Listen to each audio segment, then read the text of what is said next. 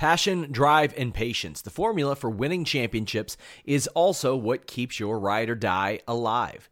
eBay Motors has everything you need to maintain your vehicle and level it up to peak performance. Superchargers, roof racks, exhaust kits, L E D headlights, and more. Whether you're into speed, power, or style, eBay Motors has you covered. With over one hundred twenty-two million parts for your number one ride or die, you'll always find exactly what you're looking for. And with eBay Guaranteed Fit, your part is guaranteed to fit your ride every time or your money back. Because with eBay Motors, you're burning rubber, not cash. With all the parts you'll need at the prices you want, it's easy to make your car the M V P and bring home huge wins. Keep your ride or die alive at ebay motors dot com. Eligible items only. Exclusions apply.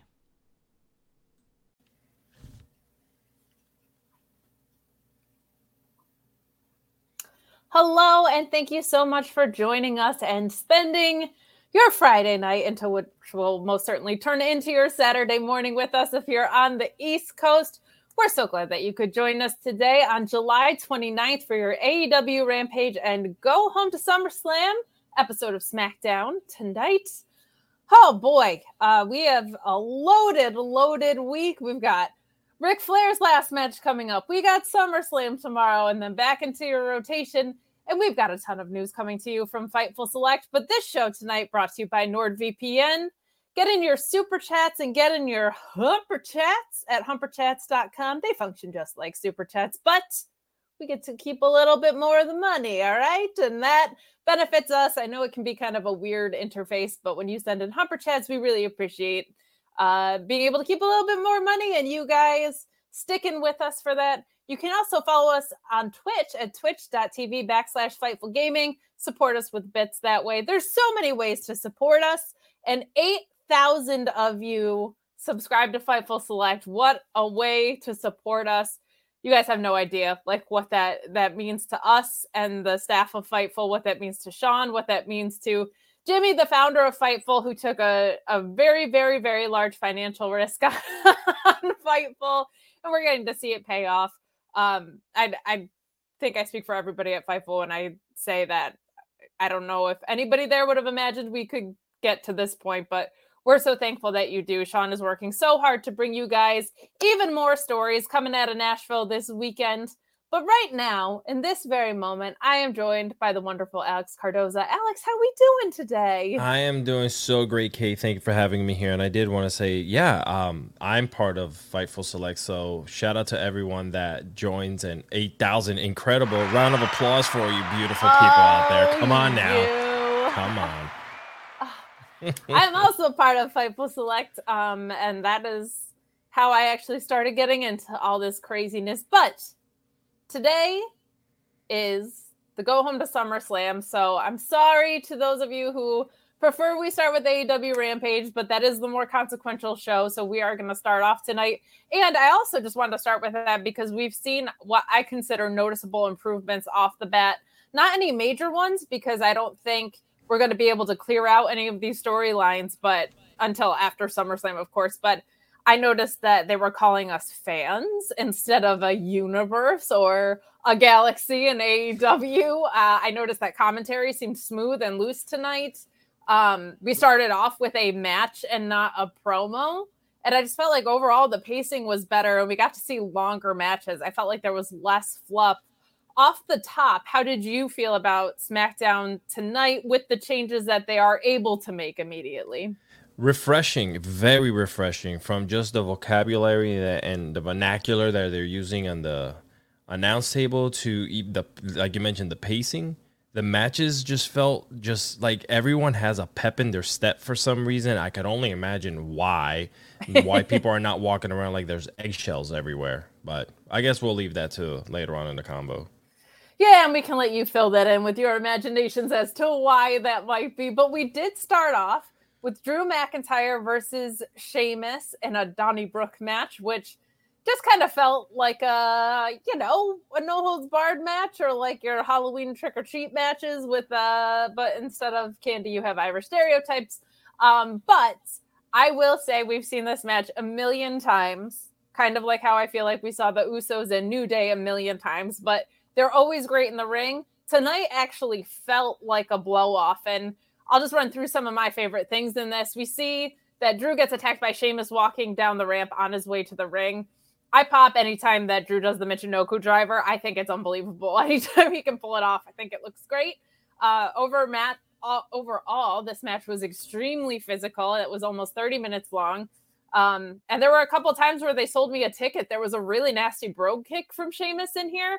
But ultimately, Drew goes over with the claymore as Sheamus grabs the shillelagh uh, to turn around and try and hit him. But I just think since Drew's promo last week and what we saw tonight, the sword, like, not being the focal point of this story and him leaning into their friendship turned rivalry is something that's been super helpful. And even at the conclusion of the match, when he won this knockdown drag-out brawl, he kind of looked at Sheamus like, that was a fight, and that's still kind of my friend. Like, I still have respect for that guy. Um, and I, I don't know. I just, I felt like because we started off with in-ring action, because this match had a lot of time, this actually felt like a blow-off as opposed to just a rematch. What were your thoughts on this match? one hundred percent. I was just about to say that. This is definitely the blow-off. This is like, okay, we're going to part ways. You know, there's a lot of things that I think that, you know, um, the new creative team, I, I don't know who it is yet, um, are going to be squashing, hopefully, you know.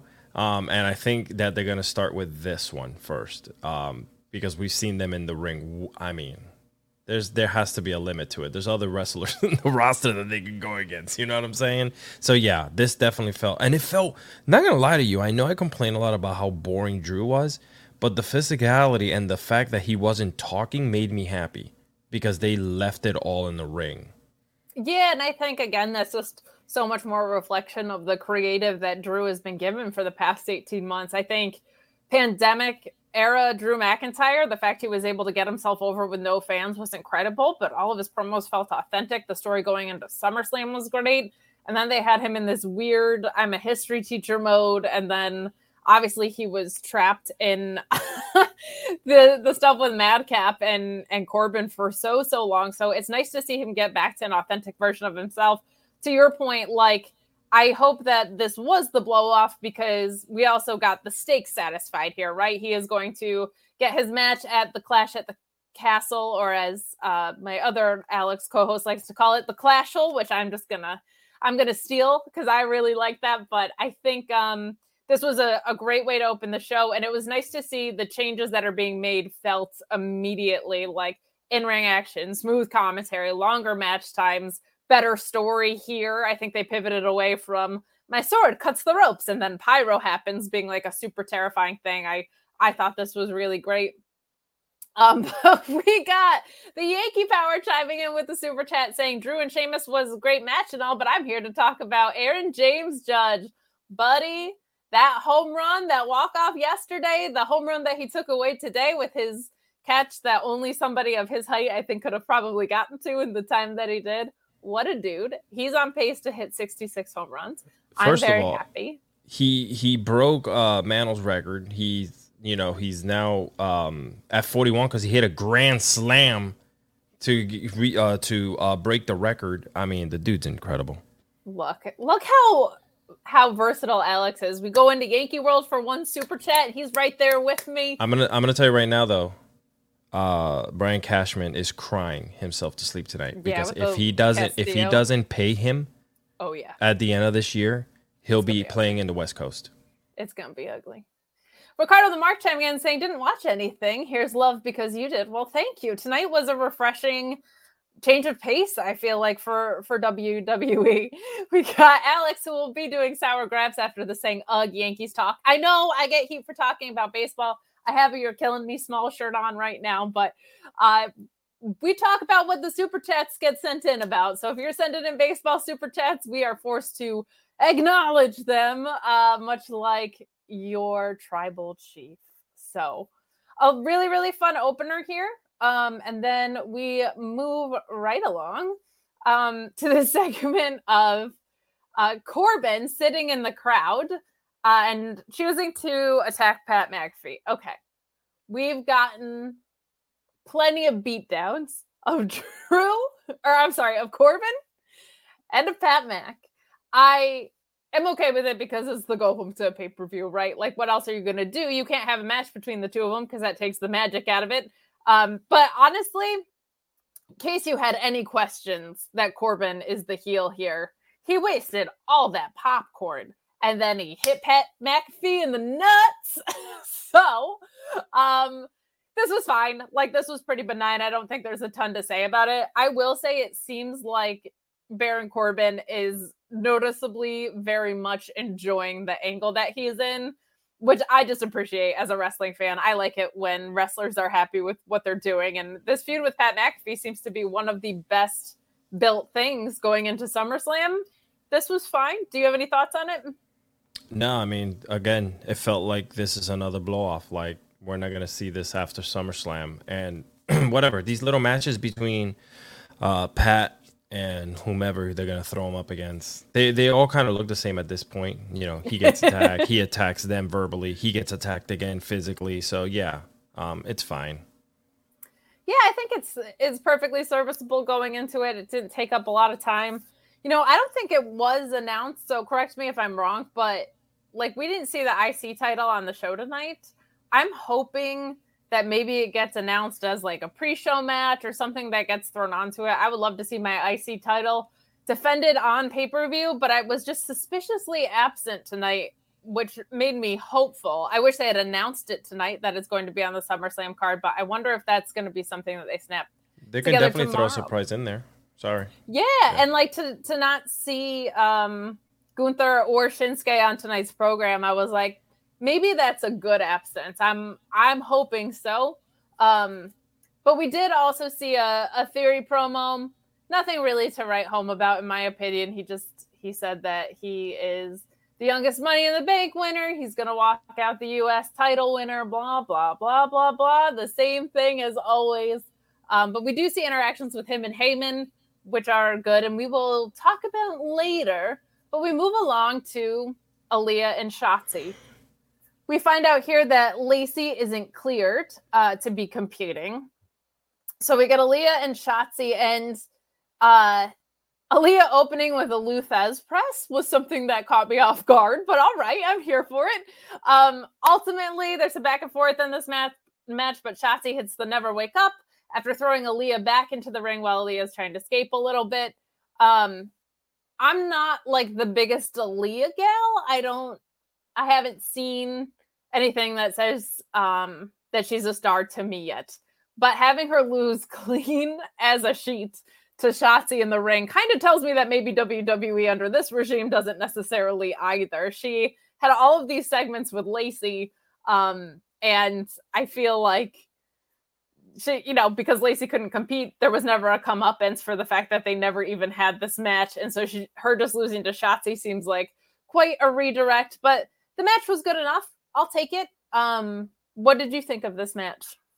Yeah, um, there wasn't, I mean, I didn't see anything like crazy, to be completely honest. Like you, you mentioned it all there. I, I feel like Shotzi needs something. I don't know what it is. I'm kind of waiting for it. And Aaliyah, we can't be excited for anything she does because she hasn't been handed anything excited for her to give us. Yeah. So hopefully with this, like you mentioned, with this, with the new powers to be, um, we'll start seeing some of the uh, women's storylines really come to fruition and, and, and do something. But right now it was, it was, it kind of just felt like I here, let, let's put the women on the show and, and, you know, something interesting out there for people, which is great because they do that with the guys too. You know, they could they could have put Happy Corbin out there in a fifteen and a half minute match with someone. For sure. And I think, you know, it's it's good to see Shotzi Blackheart on my screen. Not everything has to have a crazy story built around it, especially when it's not anywhere near a title picture, right? You want to throw a match together, that's fine by me. I'm constantly... Um, A E W does it all the time. We A E W see women, does it all the time. We see women just fight each other just for the record, you know, just to see yeah. who, what their records are going to end up being just, at the end of the month. So, yeah, I think when it's not a title picture, sometimes the story can just be these two people are fighting, and that's cool. That's it. Yeah. So, but we do move right along. We are flying through SmackDown today. Which you is, know why, right? Because yeah, it was, because it was actually good. It was actually good, and we had longer matches, so there's just literally less segments to criticize. that opening match went three segments, which I think is so great. Like, that deserved to feel like a blow off. The two of them from a physicality perspective never disappoint. I'm never complaining about the in-ring action. I'm just complaining because I've seen it a billion times, right? So, um, and then this tag match that we get with Rousey and Morgan versus Deville and Natalya, you know, that went two segments too. And that's really refreshing to see, because I feel like women's wrestling has go gone so far to the wayside. I got a lot of online chatter about some of my views for the A E W women's division, and people said, well, what about the W W E one? As if I don't come on here every Friday and also complain about the W W E women's wow. division. But I will say, I feel like W W E as a product overall, for the most part, has been stale. For the most part, there are things that I like and I talk about them any chance I can. Um, In A E W, there's been a bigger disparity, in my opinion, between the, the women's division and the men's and the tags division, right? Like, I feel like they have proven they are capable of booking better, and so it bugs me when the women aren't treated with the same care. In W W E, I feel like the, the product has not been great across the board for a while now, so I do criticize, of course. Um, but if it feels like it's not with the same intensity, it's because W W E has not shown me that they are capable of it in a very long time, where A E W, it feels like a more active choice. But we do see some more time here. I love that this tag match went two segments. Um, the promo before it was not very good. We have Natalya emphasizing to Liv that she wouldn't be champ without her. We've heard it. We've seen it. Who cares? Um, we have Ronda cutting off Shotzi on the way down to the ring. We see Ronda do the most authentic thing that she can, and it just proves to me that this woman should be a heel. A fan tells Ronda to shut up and that nobody wants to hear her talk, and Ronda says that they suck and their mom failed them. That's the Ronda Rousey yeah. we knew existed. Like, she should be working heel, or she should be made to follow a path that is more of a badass face than this happy-go-lucky colleague. She is the baddest woman in the world. By the way, the key word there, bad. There in wrestling go. terms, heel. Heel is bad. And if you want it to mean badass, you don't have her running out there calling Natalya Natty Boomba Laddie at any point oh. ever, ever, ever, ever. But I actually liked seeing this out of Ronda. Um, that made me very happy. And I think the, the match was perfectly fine. Liv hit Natalya with the Oblivion. Uh, Ronda with the ankle lock on Sonya kind of at the same time, and Sonya taps out. I think this was a good way to set up the rematch. Um, you know, it's kind of like a, a they were trying to one-up each other in the ring on a tag team. That's not usually my preferred route to a title match, but again, Triple H has gotten control of creative so late, and they're just trying to smoothly transition things. That that's pretty benign to me, so I, I will absolutely take that. What were your thoughts on the, the match itself? I thought it I thought it was fine. Um, I'm hoping that they start moving away from these, you know, matches where uh, we've seen we've seen them repetitively in the ring, you know, in, in many different ways um, with Natty and all that. Because Natty needs some. Natty can't refresh herself because she's refreshed herself every time she comes out there, right? Like, there's nothing more that we can do with Natty. I feel like Natty at this point should really be out there um, helping the younger talent. She would be a great mouthpiece. Like, I feel like she would be great as a coach or something. But yeah, I mean, I hope that this this was it. We see whatever's going to happen at SummerSlam tomorrow between um, Liv and whatnot. So yeah, just let's just, like you said, it feels like things are starting to finally move along and not stay the same for every Friday. Yes, which is extremely refreshing. And to see more women on T V, the better. I will take it. Um, a reminder to get in your super chats and your humper chats. I know we tend to get less about SmackDown, but it is nice to be able to talk about things that we like to see and to celebrate them. That is a wonderful thing. And this is the go home to SummerSlam. I... I'm with you, Alex, on the rematches. In fact, I was I was actually going to say um, I was expecting Ronda to give her the clothesline from hell when they were standing face to face, like when she was, you know, kind of like doing the whole turning thing and like looking at the crowd. At that moment, I said, just just grab her by the hand and give her a badass clothesline. Like, I want to see one of like Liv's eyelashes fly to the third row, you know. but yeah. It didn't happen. Add some heat to it for sure. I would yeah. I would be all for that. You know, I think it's possible at SummerSlam we see the return of Bayley. I think it's possible we see the return of Charlotte. So maybe they don't want to mess too much with that dynamic, but I think you can add fire as a baby face and add layers to something without making it necessarily a heel turn. But it was nice not to see this get rematched to death on T V, because I want there to be less rematches. I would like rematches to essentially be nowhere to be found. If I'm surfing the web for things, rematches are not something I want to see. And I don't want you to be able to find me either. So Sean Ross Sapp is going to tell you all about how that can become a possibility. I'm on the road right now, but I'm not missing any of my favorite shows that are region blocked or out of my area, so to speak, because I've got nordvpn.com slash Fightful. Now, you can also use that code Fightful. Avoid price discrimination on flights. Avoid missing your shows because they're region blocked. And get seventy percent off your NordVPN plan, plus one additional month for free. It's also risk-free with Nord's thirty-day money-back guarantee, so you have nothing to lose. NordVPN.com slash Fightful has made things so much easier for me as I get back into traveling and start to remember that certain things aren't available to watch when I travel or even when I'm home because they're region blocked. I'm able to find pay-per-views that are much cheaper thanks to NordVPN.com slash Fightful. It's an investment in yourself, and how can you pass up that deal? seventy percent off plus one additional month free. NordVPN.com slash Fightful or use that code Fightful.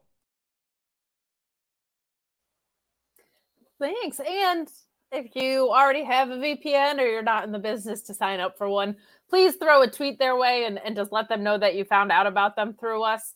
Uh, they have made a really big investment in Fightful. And as you guys know, we are publicly funded. So your eight thousand subscriptions and our sponsorships and your super chats, all of your support are the way that we pay our bills here. So we appreciate that. And Nord appreciates hearing from you. Please just let them know that you found out about them through us, even if you can't subscribe.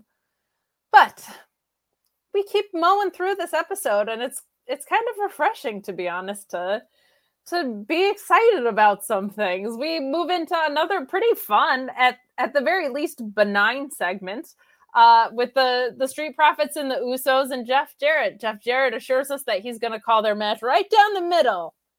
I have my suspicions. Um, but they basically keep testing the limits of, well, what's going to count as a D Q? And they build the heat between them in that moment.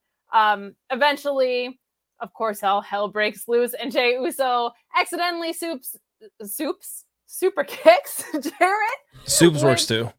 It's soups kicks is like the white girl way to say it, I guess. So I'm not too far off brand, but uh, Jey super kicks Jarrett, uh, and the four of them all fight. Montez doing what Montez does best, does some really impressive over the top rope work. Um, just building this out, I feel like the promo work between the two of them has been fun.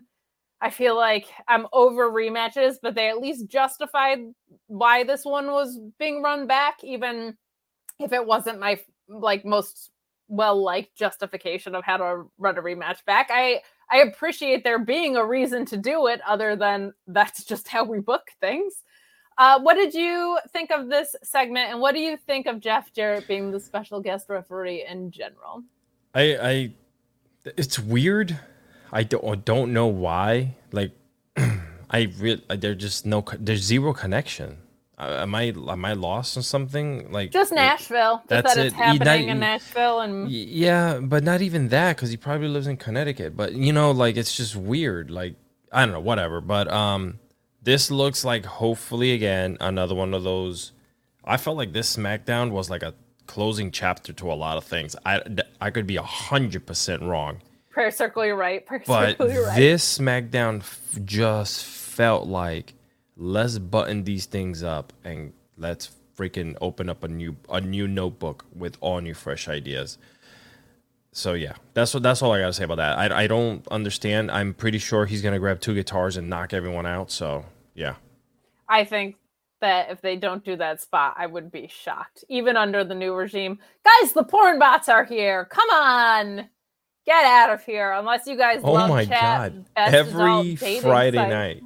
They're they're going wild. They're having themselves a little uh I a did wild, not just click on one and accidentally enter my credit card info. I'm always so scared. So the way that this interface works is if I were to to ban them, there's like a little a little upside down ellipses of three dots. And if you click it, you can ban the user or you can time out them. But if I just click the chat, I pull up their comment. And so thankfully the comments are usually benign. It's more the uh, the name of the bot that lets you know what they are. But I'm Is always he so saying scared. T K? Getting... The bot said Tony Khan, T K. Oh my God. Tony Khan has a long history with bots, as we know. So this is this is rough, man. This is rough. Oh man, Tony Khan just getting raked over the coals by bots on the regular. But I think, yeah, I mean, I feel like there was an opportunity to do something way more fun with the special guest referee. You could put Sami Zayn there. You could have called up Solo Sikoa, but they want Jeff Jarrett for the Nashville Pop. That's perfectly fine. So um, that's fine. I'll take it. Not the end of the world. It. I'm. I'm trying to. We've been grading on a curve with SmackDown for so long that I'm trying to, now that things are looking up, like keep that forgiveness going. They've got a little bit of a grace period. It certainly extends past SummerSlam, but um, the you can only do so much when you've inherited what they've inherited. So I'll take the the changes that we've seen in camera cuts and commentary any day of the week. The pacing made a lot more sense. I think the New Day was still in the ring when they went to commercial and came back for this upcoming segment. But um, if that's the only one that was that stupid, I'll take it. But before we get to the new Vicious Viking Raiders and the New Day, we have Maxine Dupree and the return of Max Dupree to Maximum Male Models. There's been a lot of chit-chat about how Vince did not want... Uh, the former L A Knight, the former Eli Drake, Max Dupree in this segment because he didn't like the delivery of the lines around this segment. And I got to be honest, that was the only thing that was working for me was Max Dupree in all of this. So I was excited to see he was there. Maxine Dupree was Sophia Cromwell in N X T two point oh. Her stint there was very short. She didn't do a whole heck of a lot. She was kind of Von Wagner's second manager, but in a completely undefined way and role. Um, She was just pointing from the crowd, and then they decided she was a part of the act, and then she moved up. So I have literally no idea what she's capable of. I wasn't overwhelmed in this segment, but I mean, it was essentially a, a pre-tape about their summer clothing line. But they are now getting to the point where I'm like, okay, how do we close the gap between male models and actually getting into the damn wrestling ring? Because we've seen this going on for weeks. We've seen two seasonal collections come out already. Let's see them wrestle. And how do we get there from here? I have no idea, but I was very glad to see Max Dupree back in the picture. What did you think? Save big on your Memorial Day barbecue, all in the Kroger app. Get three-pound rolls of juicy eighty percent lean ground beef for three forty-nine a pound with a digital coupon. Then get select varieties of flavorful Powerade, Body Armor Super Drink, or Arizona tea for seventy-seven cents each, all with your card. Shop these deals at your local Kroger today, or tap the screen now to download the Kroger app to save big today. Kroger, fresh for everyone. Prices and product availability subject to change. Restrictions apply. See site for details. Yeah, it was, um, I mean, I'm hoping that they transition him out of this role and bring him back as, you know, L A Knight. I also feel like Massey, and, and I feel bad for Mansoor, man. Like, you know, not too long ago, he was in Saudi Arabia proclaiming to be like, you know, the next best thing coming out of there, whatever, you know. Massey has been given the Vel- Velveteen Dream uh, gimmick now, so he's just, you know, walking around with his beautiful pants and, and you know, tight skimpy suit, uh trying to look as sexy as possible, but whatever. I don't know, um they need to get rid of it in my head. I feel like these two dudes have so much more than being male model. I understand it's entertainment, you need entertainment, but not these two guys, you know. Like, I think Mas Mas Masay, why do I want to call him that? I just feel like I feel like he's a badass, man. Put him in the freaking um uh what what are their names, uh, you put him with Edge. You know, which Edge Edge's new stable that's about to come out at SummerSlam, you know? I, well, I don't know any behind-the-scenes stuff, by the way. I just made that up. My other Alex says Eli Drake deserves to wrestle. That is probably the biggest piece of this to me, is that he is a great wrestler and certainly a great promo. I don't even have a problem with him being used in a managerial context. I have a problem with him being used in exclusively a managerial context. If he's leading the stable into the ring, that's awesome. Um, but he should he should be wrestling. He's a great in-ring storyteller as well. Um, I don't know what's to become of this. This is something that I don't know if the new regime knows what is going to be coming from this, but I think they were smart enough to say, this definitely doesn't survive without Max Dupree, and we're certainly not going to um, pull him away without any sort of explanation. Why would you do that? So it seems like they're at least trying to formulate some sort of plan around them. Um, what? Are you using logic, Kate? I what know. Is that? I know, in wrestling. Shame on me. Shame, shame on, on you. Me. But you're kind of, and I appreciate this about you, but you're kind of back and forth with what goofy S H I T you love the most. I am, yeah. You don't there's... like Smart Mark. You're not into Maximum Male Models, but you do like some silliness. And I, I yes. appreciate that you just roll with what resonates. I'll take it. I like silly, ha ha, he he when it's when it when it presents itself um, naturally. You don't push the Dupree gimmick on people. It was it felt awful from the get-go. These guys had no idea how to act. They're, you know, especially going out there in front of fifteen thousand people. It was awkward. You know, and Smart Mark is just crap. I thought we were going to get through this without any Smart Mark talk because he was on Wednesday night, but I just wanted to pull up the chat because it made me laugh. That Step Alex's voice is very soothing. My darling other Alex, uh, who also has an affinity for not liking goofy shit for the most part, um, he will be on Sour Grapes after this. If you are subscribed to Fightful Select, and I know we got a bunch of new subscribers, we appreciate you so much. Uh, Alex does a Sour Grapes review. It's like the name sounds, so don't be surprised when it's negative, like some weirdos are. But um, he will be on Fightful Select exclusively for subscribers after this. Alex and I will also be doing a behind the paywall post show for tomorrow's premium live event. Uh, pay-per-view. Thank you very much. That's still in my lexicon. Joined by me. Um, I'll probably hop on Sour Grapes after this, let's be honest. And if that's not enough Team K-Lex for you, we're going to be doing the Monday Night Raw review as well, because Sean's going to be coming back from Nashville. Denise has her own stuff going on with getting married. Good for her. So you are full of Team K-Lex all weekend. Enjoy it. Um, we're very excited, but also a huge pop for Alex changing his name to Step Alex on the stream. Guys, get in your super chats about Step Alex and his super soothing voice. Would you please su- support us and his soothing voice? We're going to need that money. Almost his... every other Friday night, baby. He's got to take care of them vocal cords. You know what I mean? So get in those super chats, get in those humper chats to talk about stuff, because we can't let any rust be sitting on them. We got to keep talking about things as we move forward here. So uh, we appreciate the support. Um, and we appreciate this episode of SmackDown not being too terrible on the go home. Uh, but we move right along to the Viking Raiders. I'm sorry, the new vicious Viking Raiders and the New Day. It was nice to get a match with some actual offense. My hope My hope in my heart of hearts was that the Viking Raiders could just be called War Machine, or that they would at least not be new vicious Viking Raiders, that they could just be the Viking Raiders.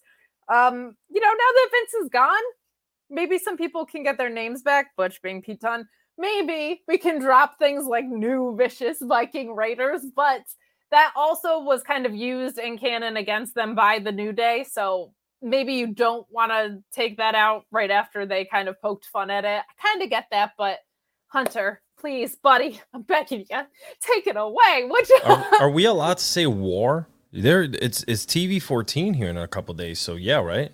Let's hope so. Let's hope so. I think um, they've said war in other contexts before, but I guess naming a team that's consistently going to be on your show, maybe you don't want to do that, but Um, this match was good. It was hard hitting. Uh, it ultimately ended in a double power bomb to Kofi. And there was a post-match beatdown, which, my God, I don't know if I've ever seen such a sell job in my life. Xavier Woods sold the hell out of this post-match beatdown in a very, um, I don't even want to say exaggerated, because it didn't feel inauthentically exaggerated. It felt like somebody attacked the shit out of his ankle, and I really, really liked it. Like, I felt like it really genuinely seemed like he was writhing in pain. It was one of the most authentic sells I think I've ever seen on T V. Xavier Woods is so impressive, man. It, it really is incredible to see how much he's flourished as an individual competitor. And, of course, this incredible triumvirate of the New Day. But match was fine. It was nice to see that this wasn't just like a squash or more of like a, a crap-talking segment as we've gotten. But um, I thought the post-match beatdown execution by Xavier was the thing that that stole it for me. What did you think of this match and the post-match beatdown? Yeah, um, besides the name thing, I'm really happy to see the Viking, vicious Viking Raiders, back as the, the true form. Uh, the face paint, the the dark entrance, the, you know, the drums beating. Go beat the living poopy out of people. You know what I'm saying? We're late enough in the show, you can swear. It's cool. No, I don't want to. I don't want to. We got we got sponsors like uh, Norton. We don't want to upset them, but yeah, so yeah, so but like, I better for... get back on my stuff then, because no, you're good. You're the you're the host with the most. I'm just here sweeping the floors. Um, but yeah, I believe I believe that they are now back to where they were. I feel like they need to bring back the Ascension so they could beat the living crap out of each other. I the I Ooh, love the Ascension, right. By the way. That they you were... talk about you talk about wacky gimmicks. At the very end, they got really bad, but at their height, where they were when they were there before, you know, N X T. Boy, I was like, this is insane. Their intro, their look, they just look great. Bring them back. Bring them back. Just let's do it. Viking Raiders, Ascension, big beefy men. I think there's a lot of people that you can see come back now. I, I think there's people that are more willing to. And you know where you can read about that, Alex? Fightful Select dot com. Oh. Sean has not specific name. Well, I won't say. Maybe there are specific names. There's not. But there are. Is some information about people who would be more enthusiastic about either returns, as they are free agents now, or, um, you know, in the future, it being more of a possibility to go back to W W E with Vince not being there. At O G Alex saying imposter Alex has gone off the rails. He is not with your Ascension take. Step Alex what? Doing oh damage. Oh my God. Listen, but, I'll take four Ascensions over one smart mark. Let's just do this. Wow. Right now. Aggressive. Aggressive. But you know what? I respect it. You stick to your guns every week. We'll take it. Um, but you can hear O G Alex's takes on that on Sour Graps right after this. But that brings us kind of to our closing segment here. Um, we have special counsel Paul Heyman. They knew his name uh, in the arena, which is always good to see. Uh, you know, he doesn't really say a whole hell of a lot here, but he's great at his job. He, he delivers it really well. He says that Roman's not just going to pin Brock, essentially, but that he's going to humiliate him, um, which, of course, taunts Brock out from backstage. He comes out. Um, and Theory attacks him with his briefcase, which I don't think he's going to be holding on to after SummerSlam, whether it's a failed cash-in or someone takes it from him. They're kind of playing hot potato with it already, so we'll see what happens. But, um, you know, Theory gets his butt kicked by Brock Lesnar. And I gotta say, Theory is not my guy. I don't get what people... I... I... think he is perfectly suitable for a mid-card. I don't understand what this main event push has been about. I know it seems to be getting a little bit neutered now that Vince is gone, and uh, but I will say, the guy has gotten his ass kicked on the mic and in the ring for like forty-five minutes of Raw this week and here, so uh, I don't know if it spells out great things for him creatively moving forward, but I give him props because he has just gotten his butt kicked on a lot of program. Uh, but ultimately, Theory doesn't just get his butt kicked by Brock. He also runs into Claymore from Drew, uh, who kind of alludes to the Clashal, as we call it, looking at Brock Lesnar and basically... whether it's Roman or Brock, you know, Drew is out there to remind you that he is going to be there at Clash at the Castle waiting for that title shot. So kind of a fun way to close the show. I will take it in the grand context of things. Really nice to see matches getting times. It felt much easier to watch as a viewer. What did you think of the closing segment here? Yeah, I, when they mentioned that uh, Paul Heyman was going to say something at the end of the show, I, I immediately was like, Brock's coming out. So, you know, there's like, you, you never just have Paul Heyman out there talking for no apparent reason with that much time left at the end of the show.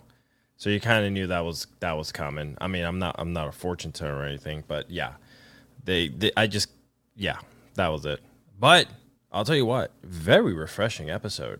Um, I've been giving SmackDown maybe one, one and a half, and I don't do stars, maybe Kevlar helmets because I've been in war. So um, I'll do Kevlar helmets. So like I've been giving it like a one to one and a half uh, of a of a Kevlar helmet out of five. Sure. But this one to, today was like a two point five, three Kevlar helmets All worth right. of out of five. Like I, I felt good. I, I wouldn't put it anything higher than that. They would really have to go balls to walls. But the whole thing about Theory, um, I want to ask you this. Do you feel that he was part of the old regime and what he was trying to push, and maybe now with all of these new people coming in, he's going to be taking that huge step down to the mid-card? Like, yeah, great, but this is what we're going with. Or do you feel like they're going to put a rocket on his back and continue with the young push and, and see what, what he can do with the company? I mean, we didn't know John Cena was going to be John Cena sure. in two thousand two.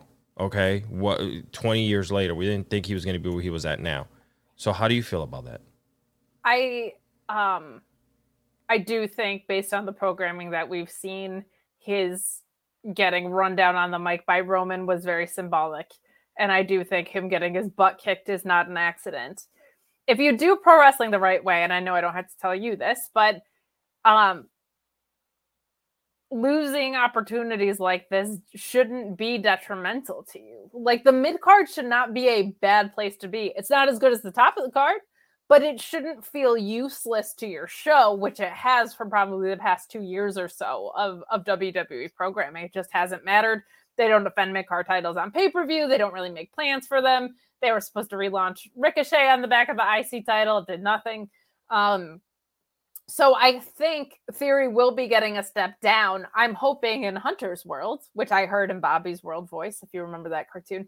Um, I'm hoping that in Love Hunter's it. world, like, that doesn't necessarily mean, like, Theory's not my guy.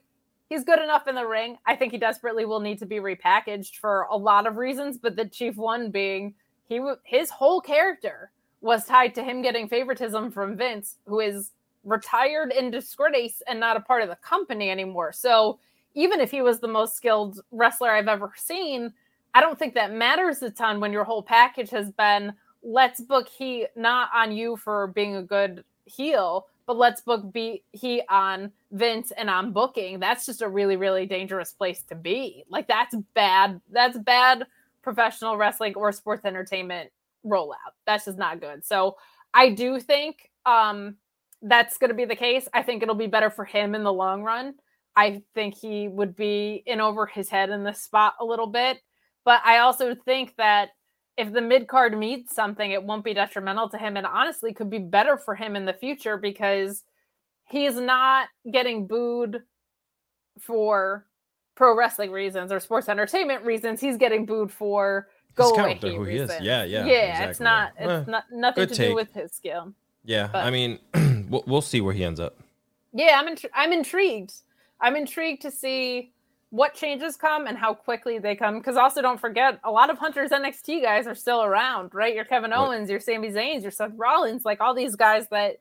Um, you know what you're going to see, right? You're just going to see uh, my prediction for SummerSlam as we end the W W E talk and head over to A E W is you're going to see Logan Paul and, and The Miz unite as they get their asses beat by Ciampa and a and a returning Gargano.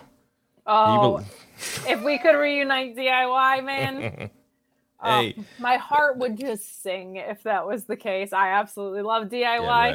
Yeah, um, F T R and the Briscoes had a really nice callback spot that non-step Alex uh, helped me. I remember which match it was, and it was D I Y versus F T R in Toronto.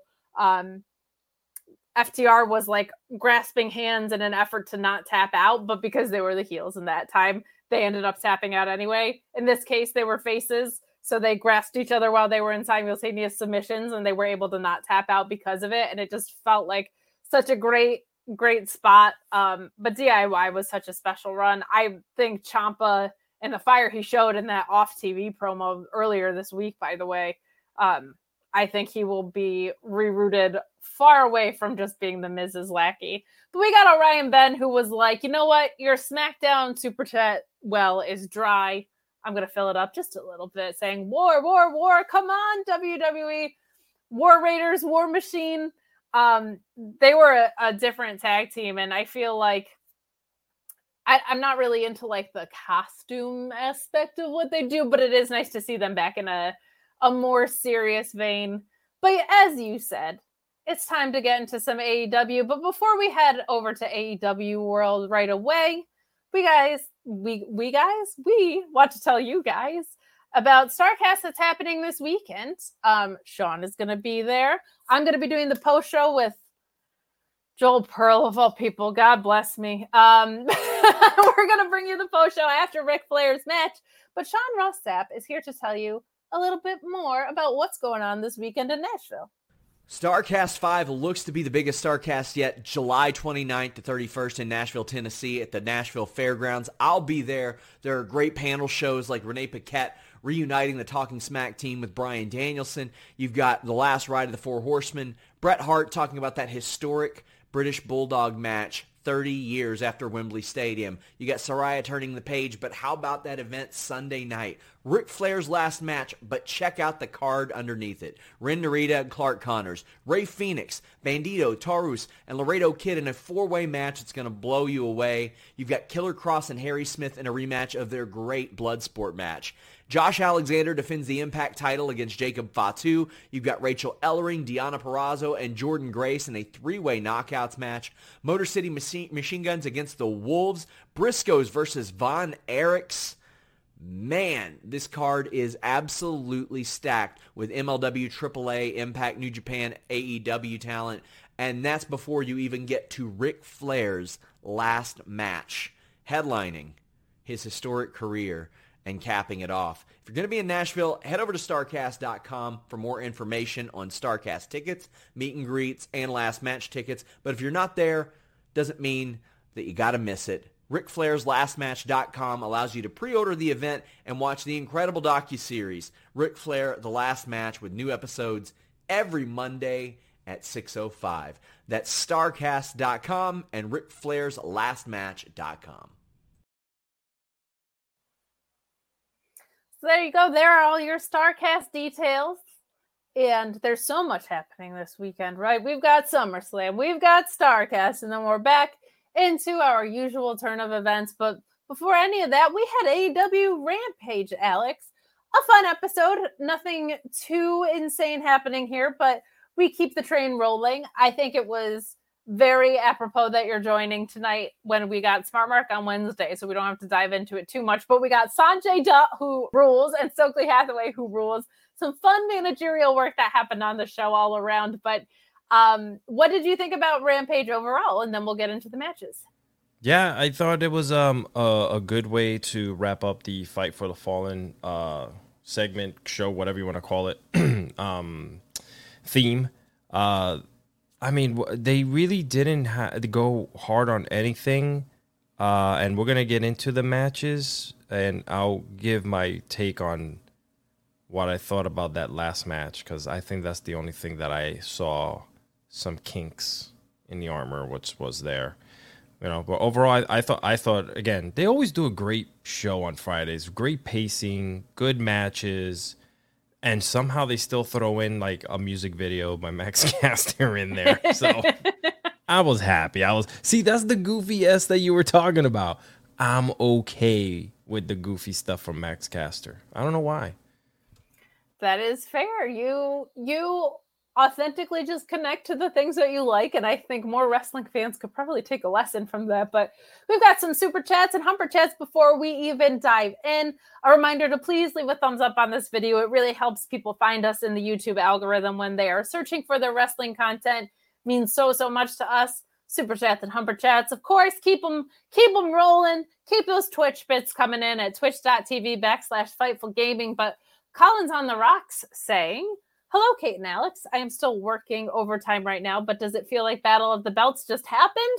What do you think? These events feel a little too clustered together, so they aren't special. I kind of understand what you're saying, and I feel like this is the most condensed uh, time period that we've had of them, and it has felt to me like it did affect the week-to-week booking of Dynamite. This past Dynamite, I felt like was a very strong episode, but not that they were bad or certainly far from unwatchable, but they were just a little bit stilted because you had... Um, obviously Forbidden Door, and then you had Blood and Guts, and you had the R O H pay-per-view. You got Battle of the Belts, Quake by the Lake, like all of these specials happening in a really, really short amount of time. And I think, you know, it's it's tricky because Forbidden Door was also such a specific type of pay-per-view that it does throw your stories off a little bit internally as a company because you're trying to build out this all-star game, essentially. I feel like it has affected it. I don't think it's been drastic, and it's certainly not anything that they're not going to bounce back from, in my opinion. What do you think? Yeah, Kate, what what would be the opposite of that, though? Stagnant Raws and stagnant SmackDowns that we've had for the last two and a half years since the, pen, you know, we can't blame the pandemic for what was happening because that was, you know, they did their best in an empty arena for a very long time. So, you know, what is what is the alternative? You have shows like that, which you're sitting and criticizing. So A E W is giving fans, you know, these weekly um, themed episodes and stuff like that, which is it's it's different. And I think we've for the last twenty-two years, we've been enclosed in this W W E bubble of how pro wrestling television works. You know, outside of Impact Wrestling. Poor, I feel bad for them too, right? So now that we have this, we should kind of take it in openly. They've still only been around for three to four years. Now, if, if in seven to ten years, things are not changing and they're kind of jump, you know, putting too many things at once, then you kind of, you you could then criticize it and slow, to slow it down. But right now I'm enjoy, I'm really enjoying the fact that you're giving me themed episodes every week. You're giving me some really great hard matches. I understand that the storytelling does get lost sometimes, but it's the alternative to these last couple of weeks where I sit here with you and we're just like, what the hell were we watching? Yeah, I that much I agree with, but I do think it did. It does affect the stories as opposed to a stretch like you go from a pay-per-view in October to one in February, right? You have all this embarrassment of riches of time to build out stories. And I think it does throw them off kilter when you kind of have, um, I mean, I mean, truly, and I never thought I would be up here saying this, but like for a while there it was like the only, and also noting that there have been some key injuries to marquee talent, including your champion, right? But the best storyline build out for a few weeks now was Jade. Like you didn't really have a story for John Moxley. It was just kind of a challenger of the month club. Um, Wardlow now has the strap, and that should be an open challenge title. There doesn't need to be like a huge story around there all the time, but nothing really. It was just kind of like if a guy is ranked or whatever, Um, they're having a title shot, which we'll get into later. And then the Thunder Rosa reign, unfortunately, like, I feel like she puts on great matches. This last Wednesday wasn't her best performance, but certainly not the worst women's match I've ever seen in my life.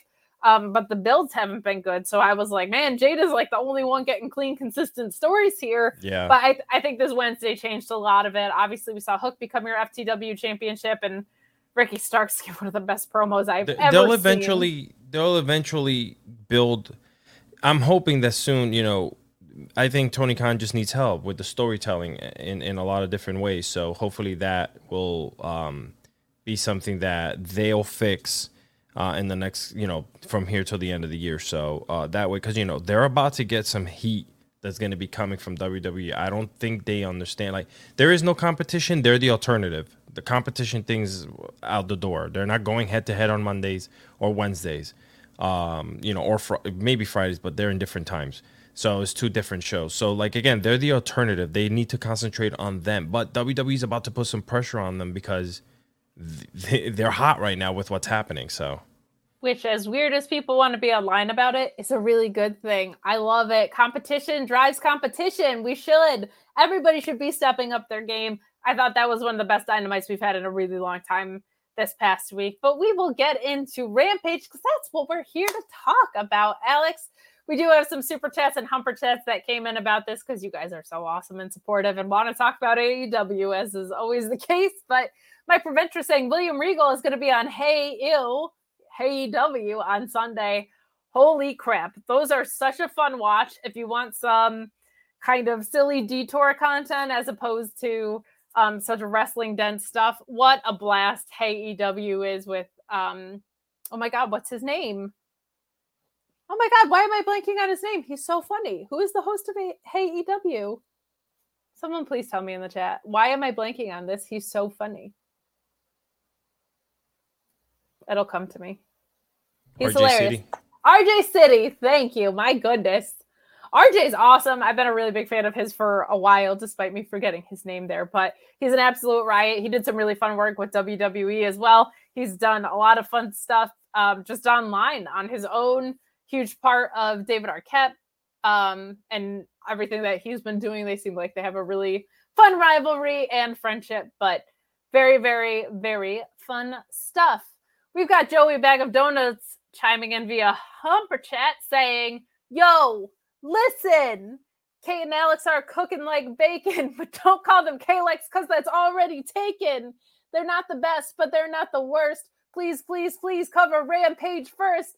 Sorry, it was a go home. We got to prioritize when we can and not the worst episode. So I will take it. Um, we've got, hey, what's that over there?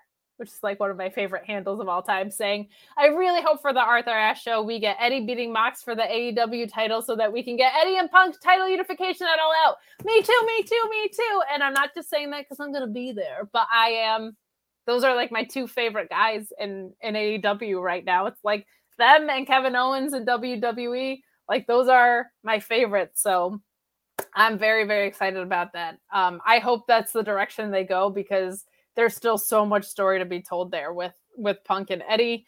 Um, and I think Eddie could be a transitional champion. I think Eddie's one of those guys. It's more about the moment than the length of the reign with him because he kind of doesn't need it. He just makes everything feel so personal. Like that guy wants Chris Jericho in a body bag someday. You know what I mean? So I don't think he needs the title so much, but I think everybody wants that moment for him. So, um, Augie Doggy saying, I enjoyed the themed shows. Give me in-ring action. Well, that's fair. That's a very fair take. But we kick off Rampage with the Best Friends, defeating Satnam Singh, Jay Lethal, and Sanjay Dutt, and setting up Jay Lethal and Wardlow. Um... Man, this was a really fun opener and not usually for the reasons that I think we get. This just had some silliness that I really loved. We'll get your beat on whether you were in this silliness for, the, for the same way that I was. But um, I really popped at Jay Lethal hitting the lethal injection on Chuck and Trent when they were hugging. That was really fun. Sanjay's reaction to uh, O C breaking his pencil right before the orange punch for the win, though, absolutely. Absolutely had me corpsing as well as him wrestling in a suit. Um, we're going to talk about more managerial work as this episode goes on, but uh, there's been a lot of talk about Stokely, a lot of talk about Smart Mark, but we're seeing Sanjay get, get the shine that he deserves. I think he's a fantastic on-screen presence. He kind of falls more in that same vein as Stokely, I feel like, of somebody that's super entertaining, but also more grounded in how he moves storylines along and the value that he provides. What did you think of this opener? What did you think of managerial segment number one of the night? It was pretty good. Um, I I really enjoyed when on commented, they were like, oh, he has a foreign object in the ring. That pencil's a foreign object. Get it out of there. You know, I, I just those little silly moments are, are fun, right? Um, because they didn't use the actual pencil. So it was fun that someone, you know, outside of the bubble's catching on to that and he's just chilling. Um, but yeah, no, it was good. Um Like you mentioned, the spots in the in the match fit the match because you had Orange Cassidy in it. So you know there was some type of, you know, weird interaction that was going to happen anyway. Sure. So it was well played. It wasn't over the top. And um, Yeah, and we know that Jay Lethal is just nasty, man. He is nasty in the ring. And listen, um, Orange Cassidy's not bad himself. I do say this. Um, Sat- Satnam, is that how, did I say that right? Satnam I'm Hispanic, Singh. Right? So um, he needs he needs a little, you know, I, he, he I think I mentioned this last week too. I would like to see him less in the ring trying to fight and, you know, continue to uh, improve. I don't mind sure. him sticking around just to, like, beat people up and kick them around. But, you know, I'd like to see him kind of just, like, again, continue to improve for when we do get him full-time in the ring, you know, he doesn't look like just some giant dope in there. Yeah, I think his cross-body was perfectly fine, but he's extremely green and has a long way to yes. go. I think he'll um he'll be doing work on Dark and Elevation, I'm hoping, but um. Someone we don't want to leave in the dark is is our very own Alex Pulowski. Hi, O G Alex.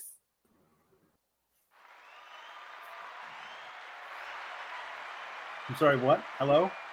I got to give you a round of applause, man. You came in. Round of applause for Alex in the building. Hello, Alex. How are you? Appreciate it. Thank you. Thank you. Thank you, other Alex. Um, no problem. I I I was gonna I was gonna wait wait until my cue. But uh, uh, the cue that I did hear and why I joined was I heard somebody talking about Chris Jericho in a body bag, and I was like, "What? When? When is that happening?" Because I would like I would like to attend the funeral. Uh, I really want to see Eddie Kingston and Homicide put Chris Jericho in a body mm-hmm. bag someday, mm-hmm. because that being unresolved, mm-hmm. that's the only way for for it to go. But Alex, yes, yeah. You got a lot going on this weekend, and buddy, I'm going to be there right alongside you for it. And I'm not going to be right alongside you on Sunday. That one is your own doing. I didn't. I had nothing to I do know. with that. That was my that, fault. And it's with de- Joel. You decided you were going to go with Joel Pearl and do the post show for Ric Flair dies in the ring. I mean, Ric Flair's last match. I had. I I had nothing to do with that. That's your own thing. I'm taking the day off on Sunday. Because I'm working tonight, I'm working tomorrow night, I'm working Monday night, working Tuesday night, working Wednesday night. I'm like, I'm not, I'm not going a full week working. You, however, workaholic. So yeah. Yeah. No, I am uh, just just trying to see what it looks like and how far I can push my my voice. Like it. Yeah. Can, will my voice cut out midstream? We're gonna find out. It'll we're, be we're gonna we're gonna find out. By the uh, way, everyone wants to see Sour Alex versus Step Alex in a Fightful pay per view. Oh, I don't understand what's going on here. Go. There's there not but go. love from me to him. Yeah, nothing, nothing. But we've love. never met. And I still love him. No, exactly. It's um, for Alex supremacy, guys. It doesn't need to be personal, but it's, it's for double Alex A, baby. Supremacy. Double A. There's nothing that's, better than good old double A. And you could do true. it in Mexico, so you could be double A at triple A. You could. That that's good. Um, Not just the uh, yeah, hat so rack, friends. We're gonna start the uh, um, Fightful Select show in a couple of minutes, and then Kate, whenever you're done doing this, whatever this is, you can come over there and hang out for a while. Uh, and uh, and then tomorrow night, don't forget on Fightful Select, uh, me and Kate talking about SummerSlam and hopefully good things happening. Fingers crossed. And then and then we'll see what happens from there. Also, on the big show on Monday, Kate and me, on this very network, the YouTube show, taking over. Uh, so uh, all everybody who's who's Big Time Tuesday listeners, I want you to come in, hang out in the chat on Monday, where there's a lot of people there who do not know how crazy Kate and I are. And I want you to not explain to them why we are so crazy. I want it to be a complete insult, inside joke. I'm supposed to work every day until Thursday, and I'm wondering if we're going to get fired after Monday, but it's going to mm-hmm. be fun for me, and I'm mm-hmm. I'm only here to pop you, so I don't really care. Yeah. And vice versa. and, and and vice versa, so uh, we're good. We're good. More importantly, right. Can you show the people your shirt? Oh, yeah. What a shirt. Yeah. yeah. You always bring it with the T-shirts, man. I, I think Chewbacca should should join uh, Maximum Male Models. He's he look he's got the look. Yeah, he does. Yeah. yeah, he All does. Right. All, All right. right, well, I'll see you on the post show after the post show, buddy. Yeah, probably. I don't know. Yeah. Bye. Bye, friend. Ah, oh, Alex supremacy. That's all I want. That's all I want in life. Damn. But we got some super it. chats and humper chats that came in about this match, which is great. Uh, we've got Orion Ben saying, R I P Sanjay's pencil. It's true. Mm. Rest in peace. He sold the hell out of that orange punch, by the way. Uh, and Best Friends brought out a chainsaw for Wardlow, but not for this. What the hell? Age of Stokely has arrived. Um, thank you so much for that. Yes, Andre's Pencil Man had a good run. Had a good run. Wrestle Vibes with Ribbon Blade saying that I got to be a Satnam simp and sing his praises. W.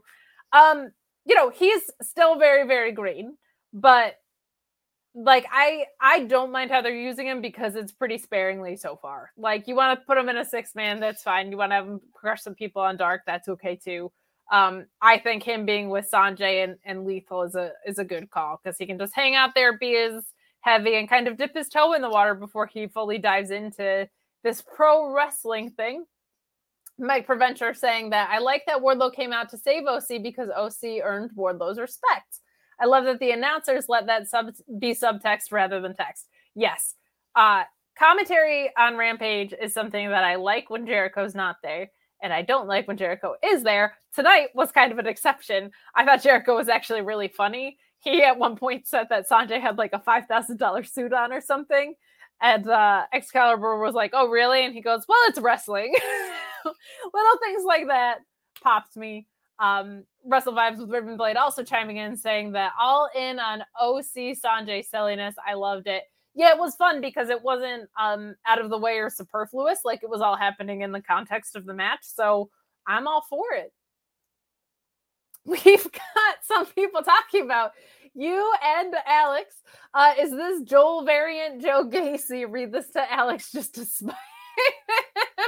We'll make sure that gets to him on the uh, on the Sour Graphs post show. Brett Lockman chiming say in saying the Council of Alexes is born. We do, of course, have the Council of Marks in our Sour Graph Society, but the Council of Alexes, we might have some stable on stable action here. And Ricardo the Mark saying the Council of Alexes versus the Council of Marks. You guys are so much fun. We have fun here. Um, but we got a really great match here, and then we move along to this F T R and Briscoe's vignette. Hey, what's that over there saying? After seeing the Wolves wrestle Mox and Sammy Callahan, I need to see F T R versus the Wolves for the R O H tag titles. That would be very fun. Um, F D R and Briscoe's has been magic both times that it's happened. You know, the first time, I think maybe we didn't know what magic we had, but we knew it was sitting there. And now the second time, I feel like they knew they had magic and were like, how do we top it? Um, just phenomenal, phenomenal work. F T R getting to do this babyface run, I think, has been so special because they get to kind of actually transparently talk about a lot of things in their life. And I don't just mean their love for Bret Hart and pro wrestling. I mean, their battle with it. Like, I like Dax talking about his battles with anxiety and depression. I like him getting to talk about his little girl. Like, it's nice to see them because I feel like they've been heels for so long because they feel like they walked out of mid-eighties to N W A. To have this very authentic babyface run simply built off of their in-ring ability is something that's really cool. What did you think of this vignette, and how are you feeling about F T R having all the belts? I don't, I don't mind it. I mean, they're the modern day, you know, what we used to watch, uh, the Hardys and Christian and Edge and so on and so on. You know, like you saw those tag teams rise to prominence, and they were so damn good. And uh, they're, you know, I'm using pronouns here. Hold on, um, F T R, F T R, um, they're doing it their way, without the flippy flopping, without the hard, crazy, gimmicky matches. They're going out there and they're giving you pure pro wrestling. And uh, we can talk about F T R all day and give them praise. But what we have to do is also give praise to the opponents in which they have been in the ring with to make them look like these superstars that we're just falling in love with right now, which, I mean, we all loved F T R before, but they are like bigger than everything right now. And I think that they deserve all the titles. Let them go on this run. Let them finish it out. God only knows where this will end up. They, maybe they turn heel again. I don't know, whatever. But this right now is really working. And they should write it out until the wheels fall off. Who cares? You know, it's it's them. People love them right now. So let them... A E W gives you the ability to jump anywhere you want to anyway, so yeah. Just let them go. I think there's something really special that in real time people are realizing that we're seeing some of the best wrestlers in the world in F T R and also Danielson. Um, I had this discussion with Will Washington yesterday on his podcast, Dad, on Fightful Overbooked. He was saying that Bryan Danielson's wrestling is the most over wrestling in the world, meaning that his in-ring ability being the thing to catapult him into being as over as he is, is something that's really special. And I feel the exact same way about F T R. Like, their face turn has just been kind of because people really appreciate their pro wrestling. And that's just the most organic way to have someone turn face possible. Like, I, I think it's so awesome. So give me F T R and Briscoes for sixty-five more years if you want to. I'm all for it. Um, I know Dax is fighting some injuries after that match, but just really, really fun and special stuff happening from F T R. Hey, what's that over there saying? When do F T R show up in the N W A for the Crockett Cup? When they pay them to, man. But I think that would be, it would be so appropriate because they feel like mid-eighties N W A, but unfortunately present-day N W A, they have Tyrus main eventing. That's all I'll say about that. Uh, we move on to, as our wonderful moderator, Luis, uh, give props to Luis, by the way. He works so hard for us and is just the best. Uh, sexy ego. Uh, all ego Ethan Page. Defeating Leon Ruff and what I can only call the squashiest squash of all time because Leon Ruff got a no offense in. Uh, this was just basically an ego's edge from him, um, and it was a squash. But you know what we did get was Layla Gray and Stokely Hathaway watching the match the way pro wrestlers and pro wrestling managers are supposed to watch a match, which is like this, Alex. You're supposed to watch it sideways because you have to cheat to the camera, but you also have to watch the match. It doesn't matter that it looks ridiculous. Oh, that's what you do in professional wrestling. Alex, how do you watch T V as a pro wrestler? Please show the people. Um, I usually face, I have a mirror that I stare at behind me to watch the T V through the mirror. I don't know if that's okay, but I've learned different techniques and that one fits the best for me. I don't understand it. What, is there like a book? I need to ask Freddie this. Is there like a book backstage that tells you, all right, guys, this is what you do. This is what we do. This is how, yeah. This is how you watch pro wrestling on a monitor. It looks so dumb. You look dumb. That's what you do. How dare you? No. God. They oftentimes don't do that in A E W, and I get they mad. don't. I, I don't know why they so did that. Mad whenever anybody doesn't do that. It's too important to pro wrestling. Wow, how dare I you. am fine with things changing and evolving. I think it's healthy for the sport of pro wrestling. This is something that never changes. And I mean, God you should bless. stay like that. Your side profile is awesome. So if you can do the rest of the show looking that way, do it. Wow. Up. Are you, basically, you said I'm ugly head on. That's what I'm choosing to take that as. Wow. Wow. Aggressive. Aggressive. Alex already is muted, so consider him muted forever until the end of time. But we do have Tom LaValle checking and saying that Stokely is forming a nice little men's gang now, too. Sure, Ethan can talk for himself, but I'm just happy to see Lambert get the flick out of here.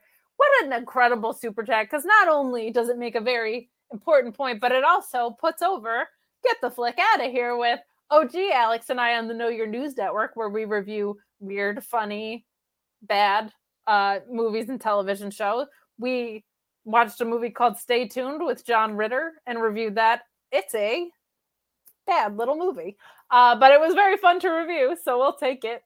But really nothing left to say here except that I like seeing Stokely Hathaway on my T V recruiting more people. I absolutely think his presence should be expanded into the men's and or tag division. Um, Ethan Page going that way could be really, really fun. I am also relieved to see Dan Lambert not on the television screen anymore. Um, Is he just gone or what's going on there? I don't know. And yeah, this is one of the weird. Few continuity. I haven't seen him on T V. Yeah, it's one of the few continuity things that I'm like, I don't care. Get him out of here. I think he sucks. Uh, so all he did, in my opinion, was call Tay Conti a whore for like five months on television. So I don't miss him. But uh, he got, I'll say this, he got plenty of heat in arenas. People people love to boo him. But if you're giving me a choice between Stokely Hathaway and pretty much any manager, I'm usually taking Stokely Hathaway in the active manager game. Dan Lambert, yards, miles, light years ahead of it. I don't think Ethan Page needs someone to talk for him. So I don't need Stokely being entirely a quote unquote mouthpiece for him. But I, I, I, the more Ethan Page, the better. I think that guy rules. Um, And this was the squashiest of squash matches. I don't know if you have anything to say on it or your thoughts on um, Lee Moriarty and Ethan Page being under Stokely's wing. What do you think about that?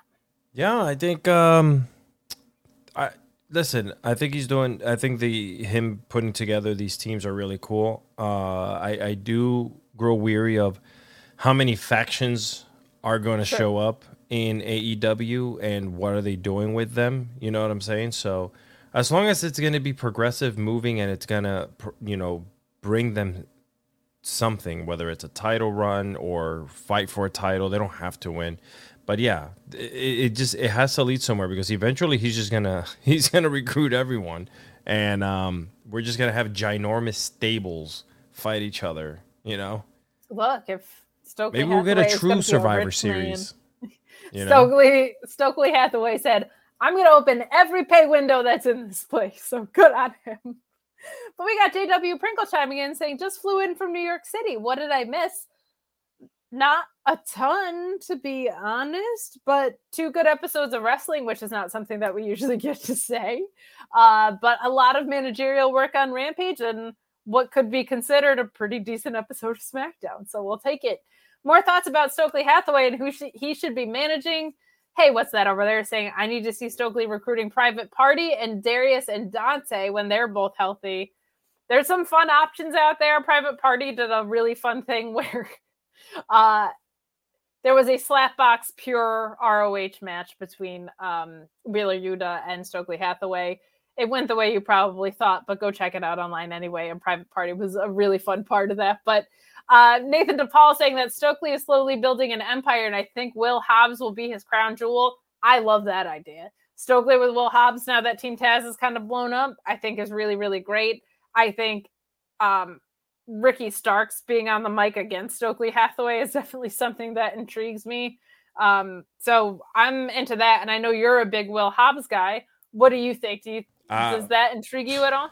Put something on him, please. I don't know what... The guy is incredibly good looking. He is a physical specimen. He can beat the crap out of anyone in the ring. He has uh, belie- he, he's believable. If I cross him the wrong way in a, in a street, he's gonna punch me out and knock me out. He has that look in the ring, yeah. You know. So start building really good stories for him. Um, and to talk back about that whole Ricky Starks thing, I know ne- I, I never saw that coming. By the way. Nor did I. I, I, I would had never. I in a million years, I never thought that I would see, you know, Hobbs knock him out and Ricky Starks talking about how he brought prominence to the F T W title and and all this stuff and yeah, yeah a lot of stuff there. That was a perfect pro wrestling segment of television. And if you see me talk about this twice already this week, I apologize, but I will reiterate the fact that Ricky Starks went from having a really great match with, well, not a, I won't say really great match because it was a minute and a half long, but a, a really great match as far as pro wrestling, a really great segment as far as pro wrestling is concerned. He has this match against one of the most over baby faces in the company in Hook. Like, Hook is so over and he's so playfully over that the crowd is just dying to get behind Hook anytime he comes out.